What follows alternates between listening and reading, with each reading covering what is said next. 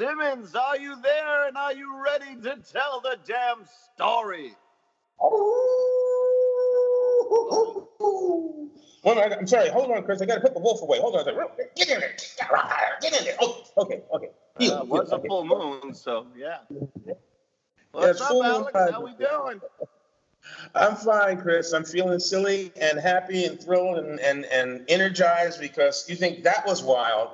We got a wild man on today who's joined the television. 105, big guest. There, yes, nobody. Yeah, that's right. This is episode 105. You know, we're just moving along. But we have a wild man here today. I mean, I keep calling him that because uh, um, Chris has already told him what an inspiration uh, he was for Chris. For me, uh, there's a quick story that I'll tell later once we get going, once I bring him on. But ever since that moment, some 20 some odd years ago, this guy has always been, yeah, that's a wild man. Just check him. Yeah, just get out of his way. Okay, so that wild man is David Walker. David, welcome to the show. How you doing? Good to good to be on, man. Good to be on. Thanks for coming on, Dave. We appreciate it. Yeah. This yeah. is I, I am um, worried I'm, I'm worried I won't live up to my wild man status, but I'll do my best.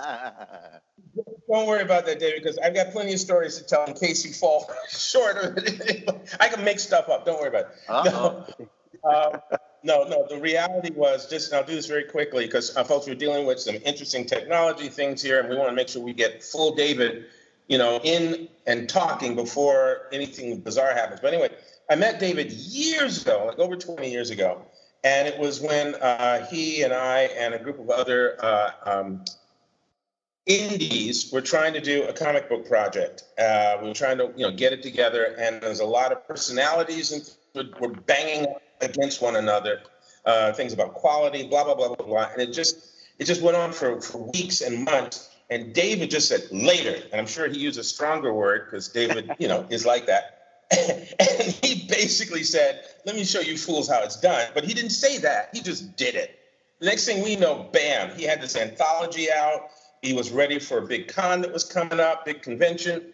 And he just said, Look, bam, there it is. I'm out here. Let's go. And, you know, some folks went, Dang. And which is, you know, one of, I was one of those folks that went, Dang. You know, because, you know, we, we sometimes get, we trip over our own feet. You know, we get in our way. And it's it's good to have somebody say, no, that's not how it's done, and watch them do it. So since that time, some 20 plus years ago, David, you've done a lot of other stuff, and we're going to get to that. But I think for the people that don't know anything about you, uh, how did how did you get started in the comic book industry and the writing industry? How did how did that happen? Yes, David, tell us. Well, you know, I think it's my capacity to um, not know any better and not learn from past mistakes and just be, I'm a little fool headed and a lot stubborn. Um, I, I, I always wanted to do comics since as far back as, as you know, first grade or so. I, I loved comics and um, went to art school and tried to be an artist and failed miserably at that. And um, as I was failing at, at being an artist, I, I was starting to grow as a writer. And, and, and so that just one thing led to another, actually. And I was one of those people who rejection, while it was difficult, didn't allow it to get in my way. I, I, couldn't find anybody interested in publishing the things that I was writing. This was back in the 90s, and and back then it seemed like everybody had their own little publication, their own little zine, their own little, you know, um, small press thing. It was just the beginning of the, the computer era, so you could get really affordable desktop publishing software. And I just started publishing on my own and, and uh, you know, writing long form articles and film reviews and, and dabbling in comics and really just not knowing any better. And, and then now here we are 20 something years later, and I still don't necessarily – know any better.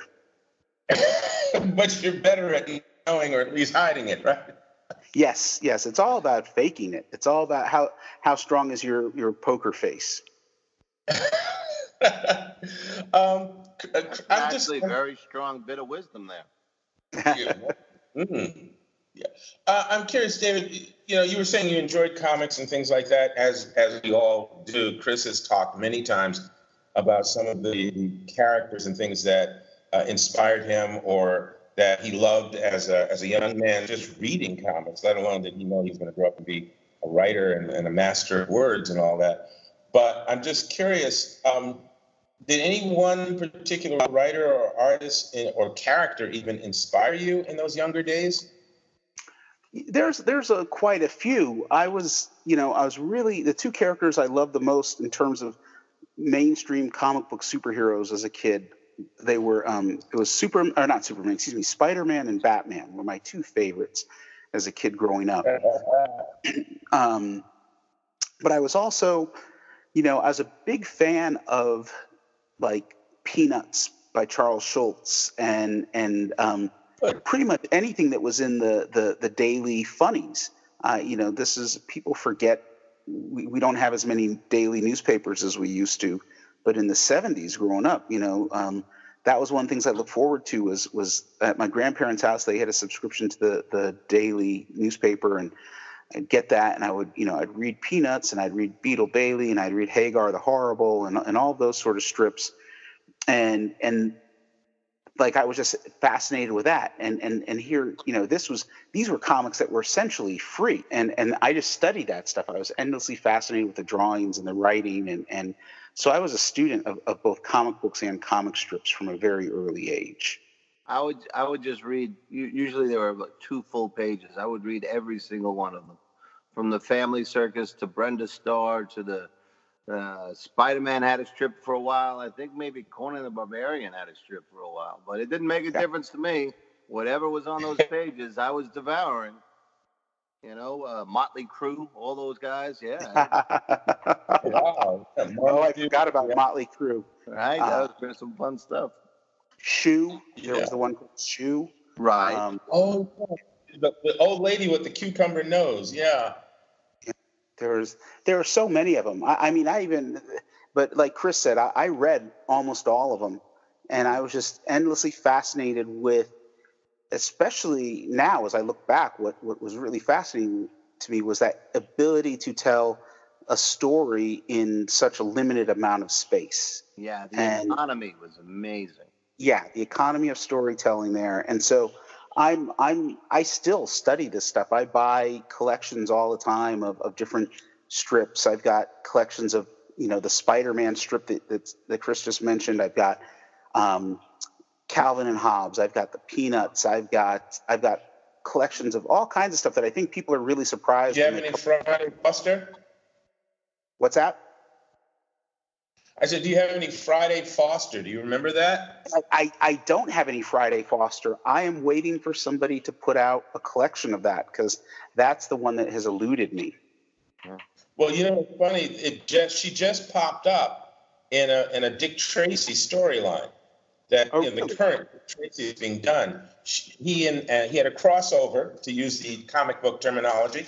He had a crossover adventure that involved Friday Foster wow, I'm going to have to find this then. I did not, I did not know. You mentioned Calvin and Hobbes, and I was always amazed when I was a kid reading them. They were funny, but when I went back to revisit them when they put that big box set out, how philosophical. Yeah. You know, there was so much more to it than we when we first got. You know, uh, but then that's really the secret about almost all the comics, right? Mean, yeah. Everyone's like, oh, Marvel, DC is just punching it. That's not what kept us coming back. You know, it was the it was the other stuff in between, the character moments. You know, uh, uh, how the story unfolded. You know, how they would have that little mini cliffhanger at the bottom of the right hand page to make you turn the page, and you know, all that stuff was storytelling. And it yeah. was, you know, we're students of that. I'm, uh, I'm, a, I'm pretty sure you'd agree. Yeah, I recently went back, and uh, about two years ago, they put out a big collection of uh, of Funky Winkerbean. Oh wow! and and I that was honestly one of the strips I had never read when I was a kid. It didn't had it for whatever reason it didn't appeal to me. Mm-hmm. Um, but they, you know, there was this. There's several characters that recurred for decades, and one of the running storylines was that one of the characters got cancer uh, she she was treated, went into remission, then it came back, and then she died, and then her husband got remarried, and this this storyline went on for something like 20 years, and about two years ago, they they reprinted that entire storyline, huh. and I was just engrossed with it. It was it, I've it's been a long time since I was that sucked into um, to a storyline because a lot of times in, in, in the daily strips the characters don't get old they right. don't no one dies you know the, the, kids stay kids forever. It's sort of like the simpsons. You know maggie simpson is in real life she's like probably close to 40 years old but she's still a toddler so or still a baby. Condition. Yeah. Yeah. Uh, you know it's funny you mentioned that. five. I was just going to say that fam- I think was it was it fam- not Family Circus. It was um, Oh, there's another strip, really well done, um, that the family did grow. I mean, they eventually did that with Gasoline Alley too, but there was another strip where the family did age and the children grew up and got married and all of those things. And I, my, my, my brain is stuck on the wrong title, so I won't say it yet, but it'll come to me later. Uh, I, I wanted to just, if you don't mind, guys, I just wanted to get a little bit, because it's great that you're talking about some of the things that you were fascinated by or enjoyed or inspired or whatever in those earlier days and, and you followed through because when you when you talk you know calvin and hobbes and some of the other things what you're known for or how people perceive you you know in your present day incarnation as a comic book writer is far from those those gentler pieces of, of you know illustrated amusement and entertainment yeah. um, at what point did you start to to explore or utilize or find the voice that you chose to work with over the past you know years that I've known past 20 years? When did when did when did that start to happen for you, if if consciously at all? It's a good question. I'm not exactly sure when it happened. It was sort of gradual. I mean, the the the the sort of angrier, edgier side of me that's been around for a long time. I was I was a kid that was forced to go into an anger management program really early on, so um, so some of that was there too. But I think that um, the voice that I have now, as as it started to develop, was was was fairly early on. Even you know maybe we'll say like high school because that's when I, I started getting really serious about writing stories. I I wrote my first uh, graphic novel that is yet to be actually drawn in high school, which is you know 35 years ago or so. And and I recently found a, a copy of that script, and there was there's there were some okay moments. It wasn't a great thing. I wouldn't want to put it out now, but like I could see hints of who of who I was, who I have become. There's um, you know, there's there was a level of of uh, dark humor there. There was a level of violence, and and and and me trying to be introspective um, as best I could be at say 16 or 17 years old. You know, I, I there's there's also I see tremendous immaturity in my writing. I see a lack of discipline in my writing, but but there are certain things there that I was, uh, and it was really interesting because the the adult in me was looking at it, going, "Oh, okay, like yeah, I can see." where this was beginning um, I, I, and and the, there's this theme in a lot of stuff that I wrote as a kid, when I uh, when I say kid, anywhere from my teenage years into my early twenties, um, certain themes of alienation that that mm-hmm. still seep into what I'm doing, and and I realize that like alienation is probably one of the most constant feelings I've had as far back as I can remember. Sort of feeling like the outsider looking in, you know. Well, you know, they say that we each writer kind of writes one story yes. Oh, yeah. over and over again, right? Yeah. yeah.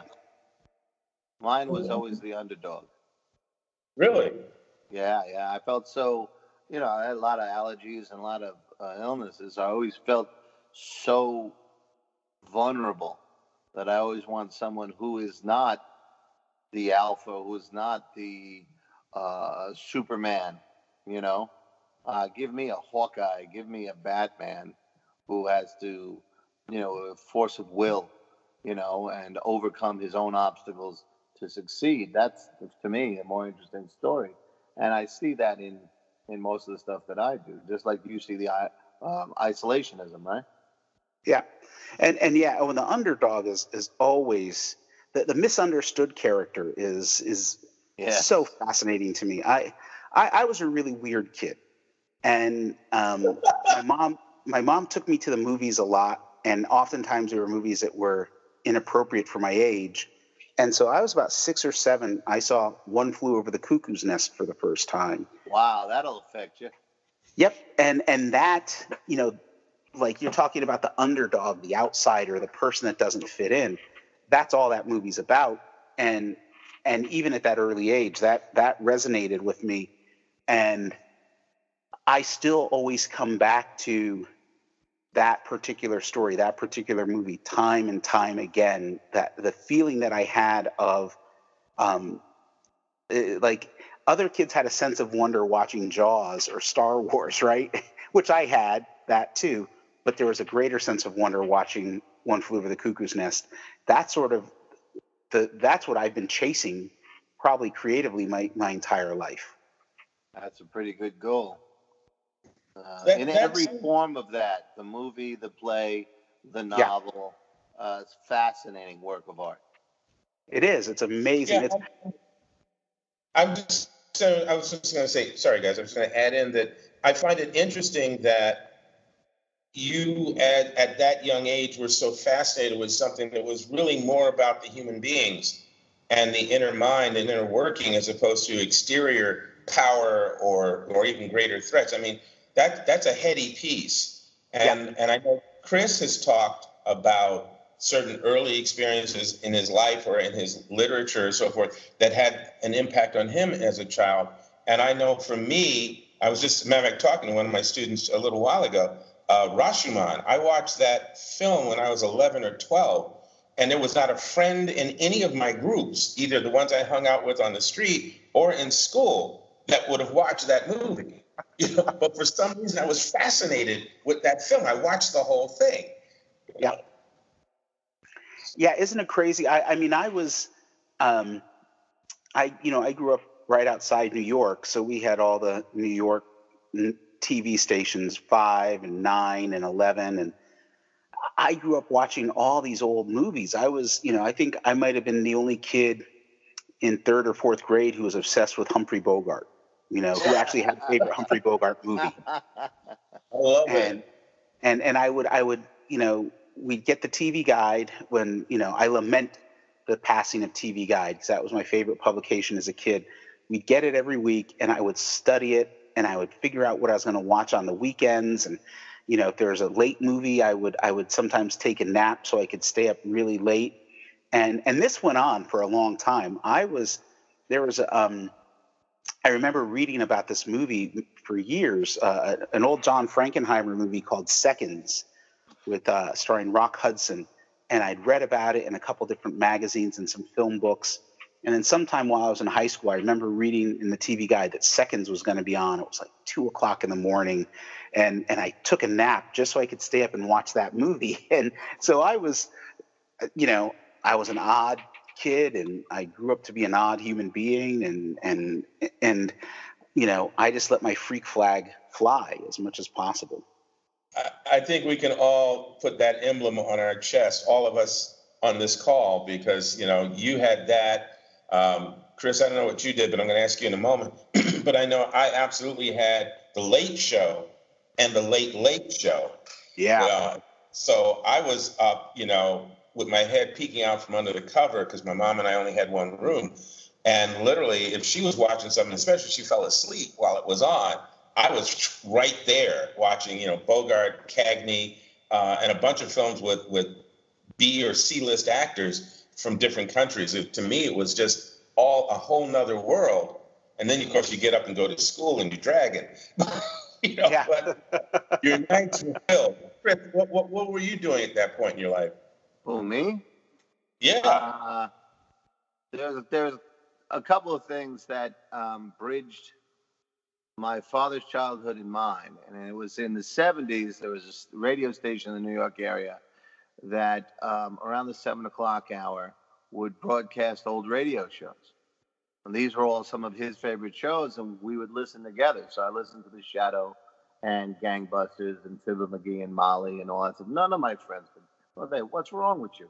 Then, but all that, and then you know, I would go to Korvette, EJ Korvettes, and um, you know, there was the corner upstairs was the record section, and the outside wall was the paperbacks, and that's where you could get the Bantam reprints of The Shadow and Doc Savage. So I would read them, and then my father would steal them and read them. You know, he hadn't seen them from the, you know, for, since he was a kid.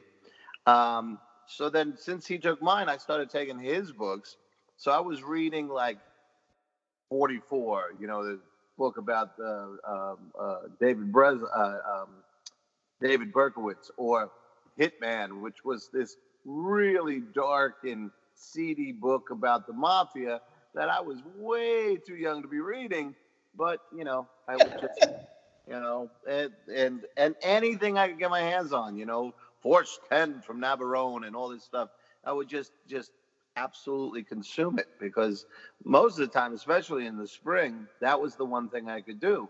You know, I went outside, the planet tried to kill me, but you know, as long as I was inside, the pollen couldn't get me. I could exist in these books. And that's you know, that's kind of what warped me. yeah, Bantam. I have a bunch of those still. Oh, those were great. You know, and I bought them, you know, for the uh, Steranko covers, and I forget who Boris used to do the. Um, uh, Boris and James Bama were the. Yeah. And Bob Lark, Bob Larkin did a bunch of those old. Uh, Doc the covers, the, the yeah. covers would grab me, and I brought them home. You know, read them on the way home and all that sort of stuff. And then my father saw them and told me these these are reprints from what I read as a kid, and you know, it was another connection, and and that was fun. And then once once he started borrowing my Doc Savage and Shadows, I figured I had license to borrow whatever he was reading, and that's when I got into really inappropriate stuff for a young teenager. You know, mafia books and you know some of the safest stuff was like Force Ten from Navarone, but he had tons of cop books, so I really learned a lot about what New York was like. You know, from a cop's perspective, from a mafioso's perspective. Um, I I remember I would I would take my older brothers by them. Uh, uh, four, I'm the fourth out of five children. So my older brother was significantly older, and I would raid his shelf, and he had like Lord of the Rings and stuff, but he also had like Black Like Me, and uh, I wow. was ten or eleven when I read that read that book, and uh, it struck me as odd because you know my brother read it in the mid '60s, and I was in the mid 70s, but I was re- and the world was already changing. It was a, yeah, a strange experience for me to, oh, what's this guy doing? But you know, it is what it is. You read everything you can. If you're a reader, you read everything you can. And, uh, yeah, so that's that's how I got twisted. Yeah, let's let's actually segue into into that realm again because we were we were talking uh, we were exploring. Let me put it that way. We were exploring David's morphing. You know, your metamorphosis I'm uh, very from, interested in David's metamorphosis. Yes. so, so David, here, you know, you you um, you were reading some of the, you know, some of the, the, the gentler stuff. You you started to explore some of the other sides of your your being and yourself as a writer. And obviously, we all agree, we all love comics. So you had your love of comics, and you were starting to move in that creative realm. What brought you? I mean, did you immediately go to wanting to try to write comics, or was there some some other explorations before that? Uh, there was there was a ton of explorations, uh, both during, after, and and currently. Um, I had really wanted to draw comics as much as I wanted to write them, and so as as it became clear that I wasn't going to be able to draw them for a living, um, which you know now in hindsight was really no, you just gave up. You didn't try hard enough. But um, okay. as as I as as that real as that became increasingly my reality, and as I started writing more, um, suddenly there was more opportunities open to me in terms of of what I chose to write. So you would uh, you know I would write stuff like. Um, you know, I, I started writing screenplays and I started dabbling in stand-up comedy.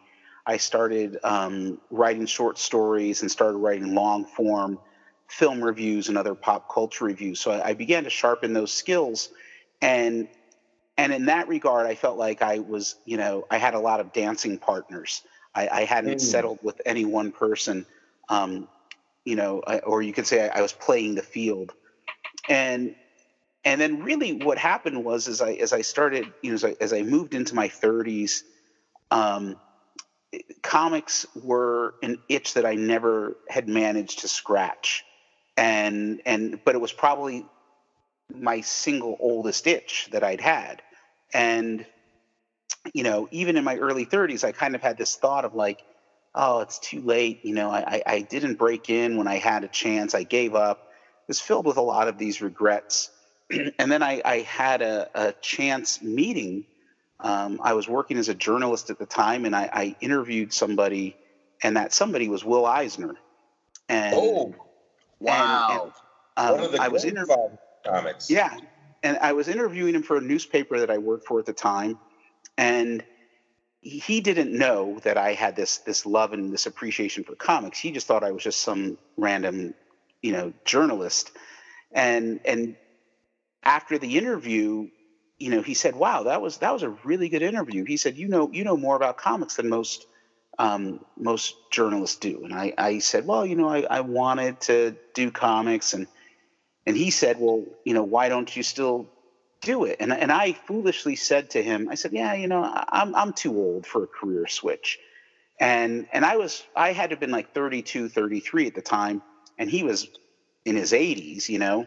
And he just kind of looked at me and, and he said, really, you're too old. And and um, and I was like, okay, okay you, you got me there, Mr. Eisner. And and he said, you know, if this is something you want to do, you should do it. And this this really stuck with me, you know. And, and at the time, I was I was still doing my zine on the side, Badass Mofo, and I was doing little yeah. little tiny comic things here and there. Um, but it was it was the way he put it and i realized okay if if i'm feeling this way now in my early 30s how am i going to feel when i get into my 50s if i haven't at least tried? Because what i had to mm-hmm. do was i had to be really honest with myself was like i hadn't tried that hard. I i you know that's what most most people will you know their their their definition of, of trying something of attempting to do something is usually pretty weak at best. And and what happens is is it doesn't work out or you get a single rejection and you just give up. And and for me i had i found a way around rejection in a lot of ways in terms of well i you know i just started my own publication you know? I started doing things on my own comics was was the one thing I couldn't completely do on my own. But I realized, well, you know, if this really means this much to you, you you got to try because you, you don't want to get to that age. And we've all known those people, right? And and a lot of times they're in our own families. Those people who just give up, and and I just yep. didn't want to be that person. So so that's where I, you know, that's sort of where I went, and and you know things it, and and the crazy thing is is i made the decision to do this we'll say for the sake of argument i was about 32 at the time. Um, by the time it really took off for me and it became clear that oh i'm going to make some money doing this i might not make a, a living or a great living but I, I, can i can make this happen. By the time that happened I, it was 10 years later i was it was i was 42 you know? So it was um and at that point i'd put in so much time and energy. It was like okay well i'm just i'm just going to keep going here you know? I can't i can't give up. And that's where i am now. Well yeah you're there now but you're also there with a lot of other people that you've influenced or affected with your storytelling. So it's it's not quite a lone a one man parade you know? No, not at all. Not at yeah, all. yeah exactly um, Chris, you, you, had some some things. Cause I've got a bunch of things, but I, I want to hear more from Chris as well. You had some things you wanted to to bring up. Well, I mean, before the show, I had uh, thanked David because, uh, and you mentioned Badass Mofo, so we can talk about it. Uh, Badass Mofo magazine was the um, the debut of me writing the Blackjack character. Uh, for whatever generous reason, Alex said give it a shot, and it was a 12-part strip, if I remember. Yeah, comic strip. We were talking about earlier, comic strip. Yeah. So. And uh, yeah, that was my first credit with Blackjack, published in Badass Mofo. And I will tell you that that is on my resume because I get to say that's right, Badass Mofo magazine. Oh. Um, yeah, you know, I'm sorry. Go ahead. Well, what I'd like to do, I mean, besides having fun with uh, thanking you for that and being able to mention that, one of the greatest names for a magazine ever. Um, let's. Is it is it okay? Is it too early to start talking about um, uh, technique and um, writing habits and No, how to this- develop This from time. you know from artist to writer and what does being a writer mean? I mean, are we talking about hitting it every day? What are we talking about? Well, there's there's there's theory and then there's practice. Um, there's Let's talk about practice because everybody knows how to talk about theory. I um, when I'm at my best and when I've been at my best, I write every day. And I, I worked at a newspaper for um, for close to a decade, and I was a freelance journalist for even longer than that before I started working in a newspaper, and then afterwards. So I I had Can you tell a- us what mag- what newspaper that was? Uh, it was a newspaper called Willamette Week, which is here in Portland where I live, and it's the alt weekly. I was a, a, a staff editor and writer there, and uh, and then I also was a um, a freelance writer for MSN for quite some time, and and then a bunch of ridiculous websites that aren't around anymore. That like back in the early aughts, late '90s, early aughts, when they paid ridiculous amounts of money. Um, that uh, that daily deadline though, or that week, you know, that's that's good training. Yeah, and and you know what? I've lost all those skills. So um, I uh, I I don't much to my um, my own disappointment in myself. I, I don't always write every day. I've been um, you know, and I, I talk about this a, a fair amount on social media and, and open publicly. Um, the last several years, I've I've been dealing with uh, significant depression, which really um, hinders my whether it's my creativity or my motivation. I sometimes I'm not sure which it is. Um, so to give you an example, this week, uh, today's you know today's Thursday. I've I've gotten in two solid days of writing this week, and when I really needed to get in three or four at this point. Right. and um, and so I try to find other things to keep me busy. There's um, I'm I'm getting ready to launch a Kickstarter campaign, so I'm working on that. And then New York Comic Con is coming up, so I'm prepping for that, getting some promotional material together for that.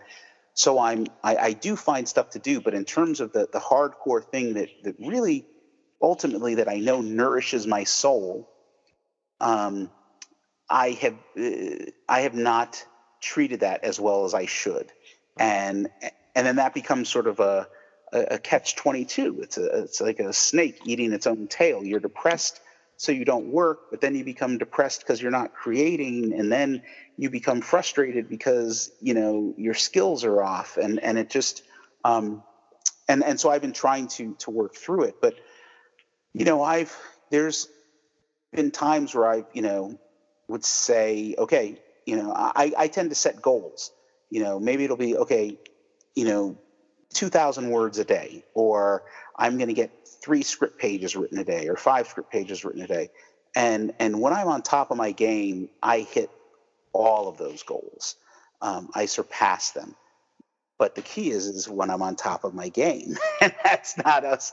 that's not as often as I'd like it to be these days. Right. I hear you. Yeah. Well, you know, uh, we're now we're at the main event when we're going to talk about the depression and all that stuff.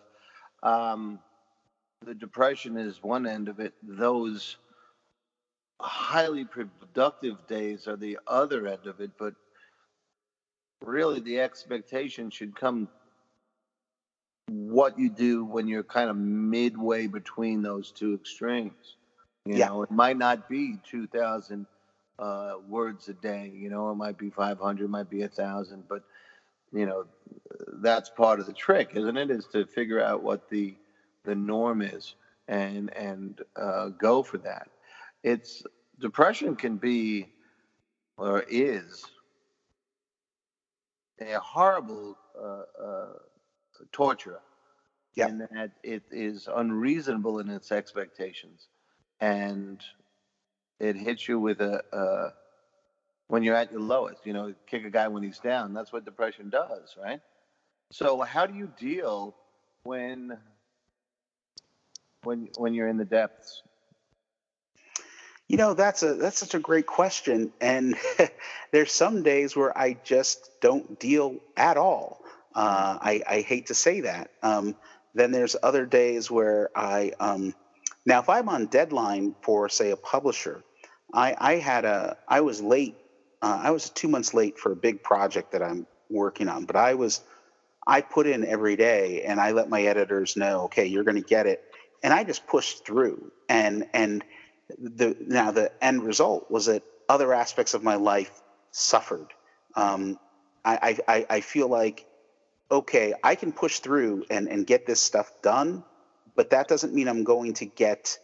I might not shower, you know, for a couple of days. I'm, I'm not going to be social for a couple of days or a week or, or however long. And and to me, that's not. Uh, it's all about finding a better balance. Um, but the the I, for better or worse, when when it's work, when it's when there's an editor and there's a publisher and I'm getting paid and and this is this is my job, then I do it. I do find a way to get through, but it isn't always easy, you know. And I think that what a lot of people don't get is that um, is that you know you you set a goal and you say I want to be a professional writer or I want to work in comics, and then you get there and there's there's a, a different sort of pressure. I'm not going to say it's harder or easier than when you're struggling to make it. It's just a different sort of pressure, and it's it's one thing when you're not making enough money to cover your rent as a writer okay mm-hmm. and you've got that you've got that side hustle maybe you're working in a warehouse or you're working right. at mcdonald's or whatever right? Right, right? but then suddenly you get that job and you're making enough money that you can pay rent and and maybe have a couple extra bucks in your pocket and you're there for a year or two or maybe if you're lucky 10 and then suddenly that goes away and and then it's like oh wait a sec now i got to i got to maintain this right? Um, and and that in and of itself is a, is a, is a different dynamic. It's a different beast in and of itself. And and until you experience it no one can fully explain it to you until you've experienced it yourself right. you know? And and I, I talk to people all the time, young, especially young up and coming writers that are struggling and you know they want to work at a Marvel or a DC or a company like that. And uh, and and I get it. I get wanting that. I get that itch that you got to scratch. I did it, and it's and and part of it's great, and then part of it's like kind of a nightmare. You know, it's like you're you're working steadily at Marvel for two or three years, and then suddenly you're not working there anymore Mm-hmm. And so not only is the pay gone away, not only is this creative outlet gone away, but suddenly people are asking, "Hey, how come you're not at Marvel anymore? What's going on?" And and people on the internet are speculating and pointing fingers and oh, crazy, yeah, yeah, yeah. So can I can I I just want to throw uh, this slight different P- POV in here. Um, totally recognizing and honoring everything that you said, David, and not taking anything away from it. Yeah. Just think of the audience. I just want to throw out there the fact that as this man speaks of these challenges and these really hard and and and and, and sometimes deeply painful moments, this is a gentleman who has written Shaft, Iron Fist, Luke Cage, uh, Cyborg, a number of independent projects, and and has a, a, a series now that's out there. Uh, gaining a lot of uh, interest and, and, attention called uh, Bitter Roots. And I, I, mention these things not so much as to play press agent here, but to say that as you push, as you push yourself to to deal with these these actual forces that are, are trying to shove you down, you have maintained a certain level of quality and you've put out a certain volume of work, unlike certain people that, I, that we've all met who forget to turn things in or yeah, yeah, they went and they hung out for like three nights partying, and uh, so they're a little behind in their, you know, or you know, the, the the the person who did issue one of their new independent book four years ago and is still working on issue two. I mean, there's there's a difference there to being in charge of your life and taking responsibility for your life, no matter what the dragons are that you're fighting. And I think, you know, I just wanted to, like I said, I just wanted to bring my perception of some of what you're talking about to this to give the audience uh, just another POV of it. Yeah, you know, and it's interesting because it's it's a lot like um, I, I, I love westerns, you know, and mm. and you watch the old westerners that there's that gunslinger who is you know he just wants to hang up his guns or or he just wants to live in peace and there's always that young gunslinger that's trying to challenge him right? And yeah. and that's and it's and it's kind of like that in in the creative world too you know? You're you're just trying to find some peace. You're trying to get your hit your word counts and meet your deadlines and and pay the bills and and there's that young gunslinger who's who's who's, who's out for your job.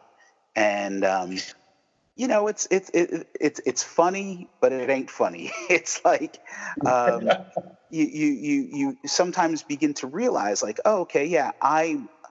On one hand, I'm one of the luckiest people in the world, and then on the other hand, I'm struggling. I'm struggling with, you know, the depression. I'm struggling with paying the bills. I'm struggling with with whatever it is, and and life doesn't stop just because your career's hit a hiccup or or doesn't you know and your career doesn't care your editor doesn't care if you're depressed you know if if if it's like the work's got to get done. And and that's why you know i i try to be i try to push through no matter what. And i'm not in comics i see this a lot where you know, because there's man, there's so many people with depression and anxiety and all sorts of hangups in this industry, and and I've watched other creators not own it, and mm. and then it bites them in the butt, and so I have a tendency to be really straightforward with, especially with my editors, if if I'm in a rough spot,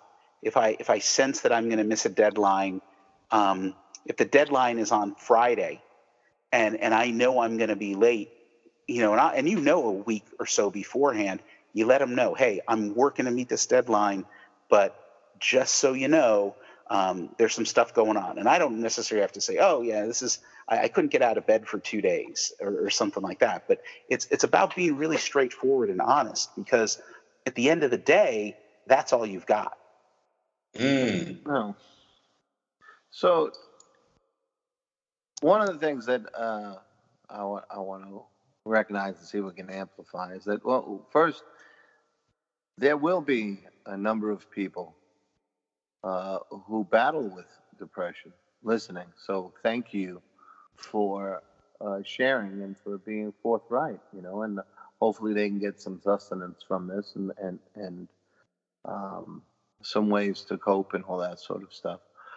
When you are uh, for feeling the depression coming on and you speak with the editor or whoever you need to to to kind of let it know. You know, I I just want to recognize that yes, you have that long list of accomplishments.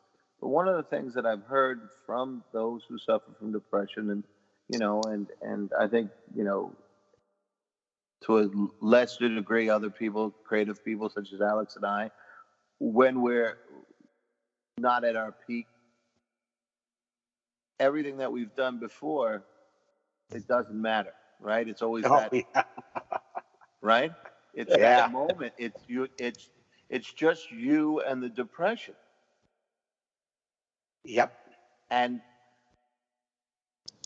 to be aware enough to say, listen, let me call this this uh, editor and say this, you know, uh, especially when, as you described, two days not being able to get out of bed I mean, that takes enormous strength that that is not necessarily um, noted in, uh, in, in these kind of battles, you know. And I'd like to I'd like to see if we can get you to talk about that. I mean, how do you get out of that bed after two days of not being able to move? What how do you get to that that resource of strength where you you felt unreachable?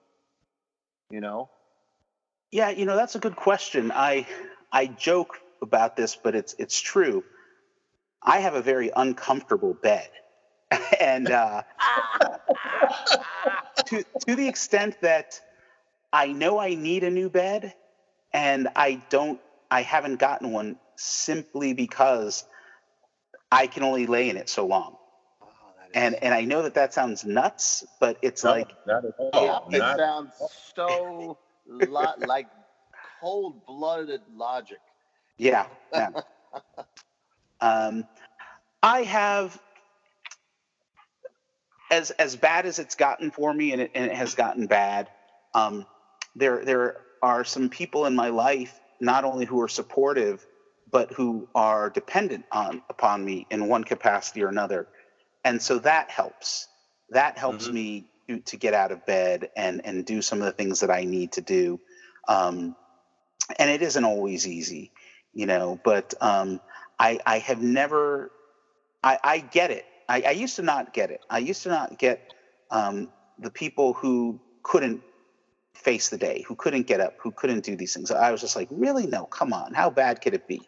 Now I understand it. Um, and, and I guess I've just been fortunate enough in that it, it hasn't, even though there's days where I didn't think I could get out of bed, I was able to get out of bed. Mm-hmm. And, and that's, um, that's sort of crucial for me. You know, I, I, I wish I wish it wasn't always like this. You know, I wish there was days where I could, um, where I just felt better. And and there's days, there's some days where, and I'm working on it. That's the important thing too, is that I'm working on it. I, I'm, I just had lunch with a friend recently, who I have not seen in a very long time, and you know was sort of disappointed that we hadn't seen each other in so long. And then we got together, and it was like nothing has changed Mm-hmm. It's like you're still being the same putz that you've always been. You know, you're still complaining about the same sort of things. You know, and I and I said to him, I said, you know, are you still seeing your therapist? And and he actually had the audacity to say, oh, you know, I, I don't think I need to see my therapist anymore. I think I'm doing better. And I was like, I was like, wow, you were you were delusional, man. You know, so um, there's, I, I guess I as far gone as I've gotten, or as as far as I've fallen down my my own well of of self pity from time to time, I haven't gotten that bad.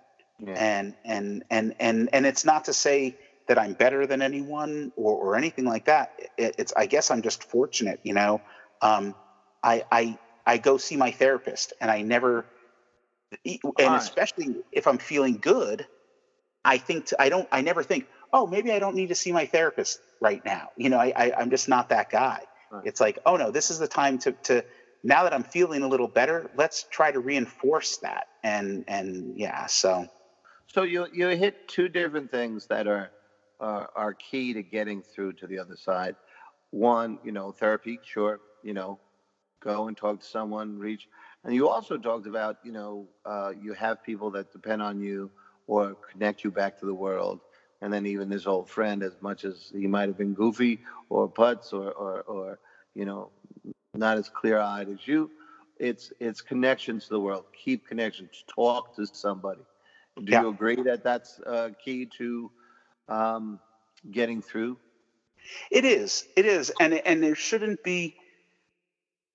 I there's you know I don't want to get together and have coffee with a friend and and just talk about my depression or talk about their depression. If it comes up, we do it. That's fine. But um, but it's um, about re-engaging. Yeah, it's it's about just being being social, and especially if you you know in this line of work, where you know my office is in my home, and and I can literally go days without really interacting with too many other human beings. Yes. It's about forcing myself to get out there, and and I'm fortunate that you know I live in Portland. There's a ton of comic creators here there's some some amazing comic creators. I'm friends with a lot of them, and and they'll call and they'll check up on me and I check up on them. And just yesterday you know one of them um, was like you know hey let's get together. Let's go have lunch. And I was like yeah okay. I, I I really try when someone says let's go have lunch or let's go have coffee if I don't want to that's when I I, I force myself to do it the most. Because otherwise I'm just going to slide deeper into my pit. That's a good bit of advice. Uh, I'm curious, David. Do you feel that um, your work and and some of these again life challenges that you face, do you feel that one is intertwined with the other, uh, has influenced the other in some way? Yeah, I do. I think that um, it's a very odd dynamic, but I, I, I do know that when I'm really being creative and, and sort of hitting my stride, as it were, um, that that really, you know, they like people say, oh, if you're depressed, you should get out and exercise. It's like, yeah, yeah, yeah, okay, whatever. Um, that sometimes that works, but there's, I'll tell you, nothing works better than um, for me than just really being creative. You know, finding finding a good yeah. creative groove. Um, that doesn't mean I always do it. That doesn't mean I, always do it, because sometimes we don't do what's best for ourselves. Um, but I, I've also taken to developing little side projects, and you, and even could you elaborate on that? Uh, so about a little over a year ago, I, I started a web comic, and that web comic was started um, in part because I teach part time. I teach a writing for comics course, and one of the components is a web comic. And I realized while I was asking my students to do this, I should do it too. Mm. And and then um, I did it for several months, and it was really fun. I had a really good time. And then I, I took a break for whatever reason, and kept saying, "I'm going to get back to it. I'm going to get back to it. I'm going to get back to it." And then after a year, I realized, okay, if you're if you're really going to get back to it, you you need to get back to it. And so um, when I had been doing it before, back in 2018, I was doing it very week to week. And, and part of the reason I stopped was because it, it always became a mad crunch. And so I decided, well, let, let's really plan this thing out. Let's write like maybe four months worth of strips and put those strips together and then and have this back catalog um, and and you know after you've got four months worth of stuff you can take a little bit of a break, but once you start posting it, never always make sure you've got at least a month or two in the can and ready to go. Um, and and so there's little things like that, and even um, reading has become a thing for me because you know sometimes when I'm when I'm really in the throes of, of a depression, I don't do anything. I don't read. I don't watch TV. I just you know sit and listen to music or watch Bigfoot videos on on YouTube. Um, but I, I, have such a, a, stack of books to be read, both you know, fiction, nonfiction, graphic novels, all that sort of stuff. I hear you, brother. And and I've started like realizing that oh, part of my growth as a writer is is studying what other people do. So I'm I'm I, am i am no longer treating reading as um as a waste of time. I'm treating it as not only nourishing to my my mental health, but also nourishing to my creativity. Oh, and so yeah. that's sort of crucial too. You got to refill the well. Yes. And many people have said that. Absolutely. Yeah. So we we've come up with a couple of things, a couple of bits of advice, a couple of bits of life experience that uh, you know those who are struggling can uh, uh, to take heart you know, always, you know, stay connected. Go out for that cup of coffee, even if you don't want it. You know, feed feed the muse, right? Feed yourself, yep. both you know, food and you know, take a walk, exercise, but also read the art. You know, whether it's whether it's visual or books or music, or you got to intake, you got to nourish it, and all that, and that that helps get you uh, back out of the abyss and into telling the damn story, which is, you know, always the goal, right? Yeah. Yeah, uh, David, I would I would love to. I'm greedy. Sorry, this is just what I am.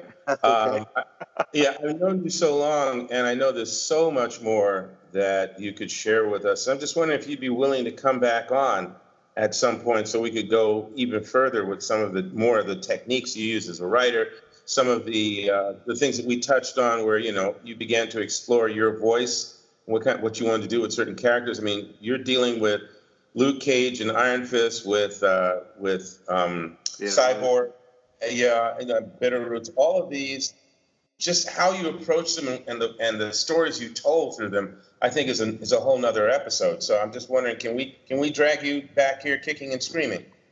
Oh yeah, I wouldn't even be kicking and screaming. You, you, you, oh well, where's the fun in that then?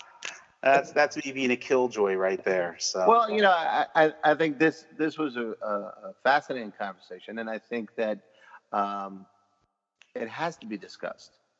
Yeah, but there's the other part, which is you as an artist, and I'd love to uh, uh, talk again so we can talk about um, techniques and we can talk about um, the how of creating all these different characters.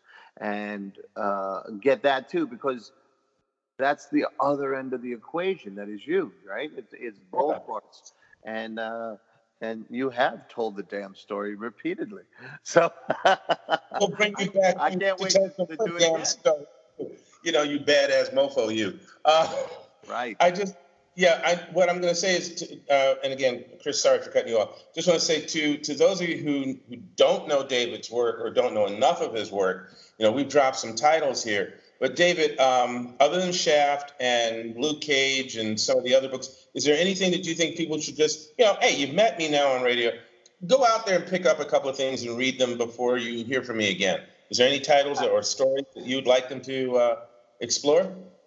Yeah, you know, I mean, well, obviously there's there's Bitter Root, which has become my, you know, one of my um, main projects as of late, and and I'm I'm working very hard on that and and trying to um, make the best comic I possibly can with with Chuck and Sanford, um, and then I'm I'm also co-writing another title over at uh, at DC called um, Naomi, which is is currently on hiatus, but will be back very soon.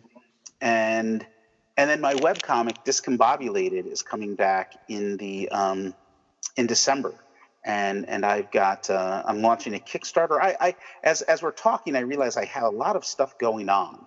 Um, you know, probably more than than I need right now, but um, it's it's also it's also good for me because it's it's keeping me out of trouble and by trouble I mean out of the depression funk. So.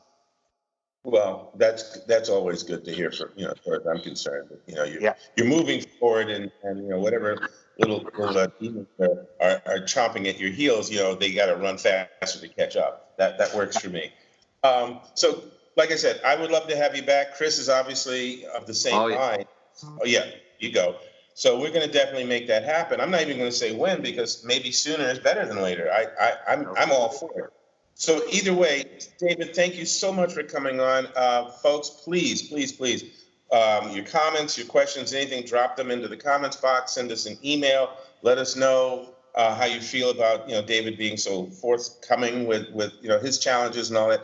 All of that, share it with us because that's definitely how we we what, Chris. Tell the damn story. Bravo, David. Bravo. Thank you very much. Okay. Peace.